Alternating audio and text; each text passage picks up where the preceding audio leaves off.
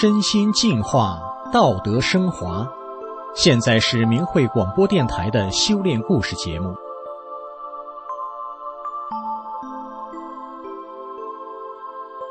听众朋友，一个敬天敬地的人，在中国无神论的军队里是有点不容易的，尤其是一个要让人远离理性、热血沸腾的政委。我们今天故事的主角就是一名担任政委的大校军官。他在一番人生寻觅之后，寻获了不可思议的生命奇迹。下面让我们来听听他的故事。我的父母从年轻时就虔诚的信神，他们却阴差阳错的成了中共的地下党员。随着中共一次次的政治运动，他们冒着危险一次次暗中救下无辜的人。他们一直对这些故事守口如瓶，直到母亲去世前。才讲给了我们兄弟听。从小，我接受的是中华传统文化的熏陶，知道人有伦常，要敬天敬地。我喜欢荷塘，读书时读到“莲花出淤泥而不染”，我不禁想，什么样的人才能如此的超然向上？但上学后，学校教的是无神论，入伍后更是如此。我十九岁入伍。我们兄弟四人都被送进了军营，在部队时搞孤胆训练，要我们半夜里拿着指北针，按地图方位取东西。训练地点都是坟地。我还记得完成任务后，我打开取回来的包裹，发现包裹里面居然装的是死孩子。那种既惊惧又无名的悲愤。当时我明白了所谓的孤胆训练。并不是要让士兵们历练出真正的勇敢，而是要让士兵淡漠人性，训练出与天斗、与地斗、与人斗的胆量。后来，在领导干部老中青三结合的政策下，我不到三十岁就成了政委。我的军中任务是做思想教育工作，我的任务是要让人远离理性，热血沸腾。我感觉自己生活在虚假中。刚才还在讲台上喊着漂亮的口号，转身就变了样。一九七五年海城大地震，我所在的部队负责接待灾民。天灾面前，人类是如此的渺小，与天斗、与地斗只是狂言。也是同年的春天，我开始出现眩晕症状，整天头昏、有气无力，有时走走路就心跳加速、冒汗，感觉随时都要死亡。那时我三十多岁，却连上二楼都走不动，得拽着楼梯扶手。有名的军区医院却也无法确诊我得了什么病。我曾经停下工作去疗养，疗养院的人都好奇的来看我，因为来疗养的都是上了年纪的部队领导，而我是那里最年轻的干部，也是最年轻的重病号。八十年代气功风行。很多中央领导、老干部都在用气功治病。当时国防科委主任张振环等都在公开推广气功。著名科学家钱学森还表示，人体科学将会引发科学革命。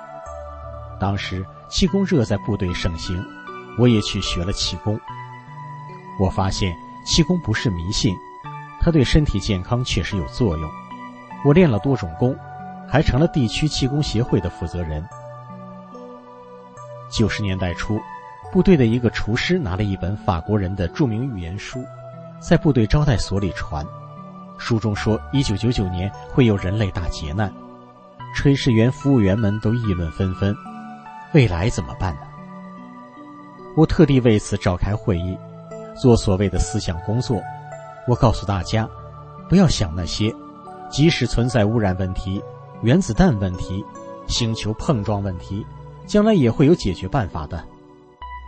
可会议结束后，我找到那个厨师说：“把书拿来我看看。”看完后，我扪心自问：人的道德如此下滑，谁能挽救？人类的出路究竟在何方？这时的我已练气功多年，我发现很多气功门派的道德不高，甚至只为钱财名利。我知道气功是真实的，只是有低有高，有真有假。而我想寻找最高层次的真正功法，想找最高尚的师傅。一九九六年一月，一个战友对我说：“我有一本气功书，是法轮功的，你看不看？”我说：“看看吧。”当我翻开那本《转法轮》，不知为什么，书的内容让我感到前所未有的亲切和震撼。一个白天，一个晚上，我看完书。我一生不得其解的问题都明白了。我曾迷茫，人类的出路在何方？书中教人走正路，重德。我一下明白了，按真善忍去做，社会不就好了吗？人类不就得救了吗？我把书一合，说：“我可找到了。”第二天还书时，我对那名战友说：“我从今天开始就学法轮功，你教我练功吧。”法轮功祛病健身效果真是超常，我练法轮功半个月，折磨了我二十多年的病痛全都好了，我惊喜不已。过了几天，我坐火车遇到熟人，是医院的一位大夫，他和我聊天说：“我家邻居练气功，真的挺神。”我问：“什么功？”他说：“法轮功。”我说：“哎呀，我正要见见练法轮功的人呢。”他说。那你去我家吧，我就跟着到了这名大夫的家，他准备了饭菜，我们边吃边聊，我们还点了烟。一会儿，邻居夫妇来了，女的是一位老医务工作者，男的是教育工作者。这位女士一看见我就严肃的说：“你真不像话，书上怎么写的？你是怎么学的法轮功啊？还抽烟呢？”我一愣，在部队，我是一个官。从来没人和我这么不客气的说话。可是说来奇怪，听到他的话，我又有一种发自心底的畅快。我不禁脱口而出：“老大姐，你太好了！从你身上能看到法轮功的人和别人不一样。你们说真话，说实话，直来直去，真心为别人好。我刚看书，不知道法轮功得实实在在按照书的要求做。从今以后。”我一定做好。练法轮功不抽烟，以前我一天抽两包烟，硬戒也戒不了。后来九月回老家，我把打火机扔了，抽了三十多年的烟就这样彻底的戒了。有人说我练法轮功后身体好了，以前人灰秃秃的，现在红光满面。从我学法轮功开始，我再没吃过一片药，算起来。至少为国家节省了几十万元的医药费。我开始实实在在按照书的要求做，不贪不占不走后门。我的下属说：“我们的政委正直正派，真不简单。”一次，部队书记安排职务时，为安排谁去人大、谁去政协为难，我对他说：“不要为了这事难心，我不挑职务，不计较地位，安排我去哪都行。”部队书记感谢的说：“你太好了，有时间咱们切磋切磋。”我以前就跟书记介绍过法轮功，他这么说，是想要更了解法轮功呢。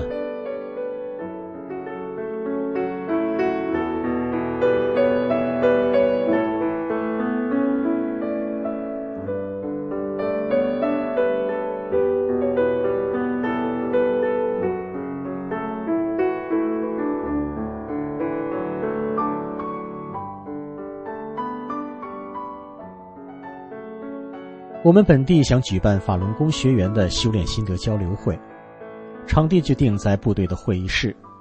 当时我们部长支持的说：“法轮功用随便用。”交流会上，大家讲述了修炼后的亲身经历，有绝症痊愈、浪子回头、婆媳和好等等，一个个真实的故事感人落泪。在会场，我听见有人感慨的说。练法轮功，身体好，道德好。原来是地区政协主席和人大领导，他们也在现场听了法轮功学员的发言。那句“练法轮功，身体好，道德好”，就是他们说的。一九九九年七月，中共正式发动对法轮功的迫害运动。法轮功的真善人和中共的假恶斗，两者间该选择什么？我没有犹豫。在周遭铺天盖地的压力下，我想了许多。我多次给中央、国家领导人写信，也找到我的战友、部下、上级，讲述法轮功利国利民的事实。部队是高压部门，上面不许法轮功修炼者擅自去外地。但我部队的领导明白法轮功。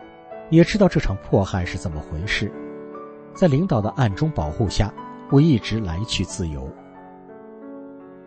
我曾送给我地区大部分的领导人每人一本《转法轮》。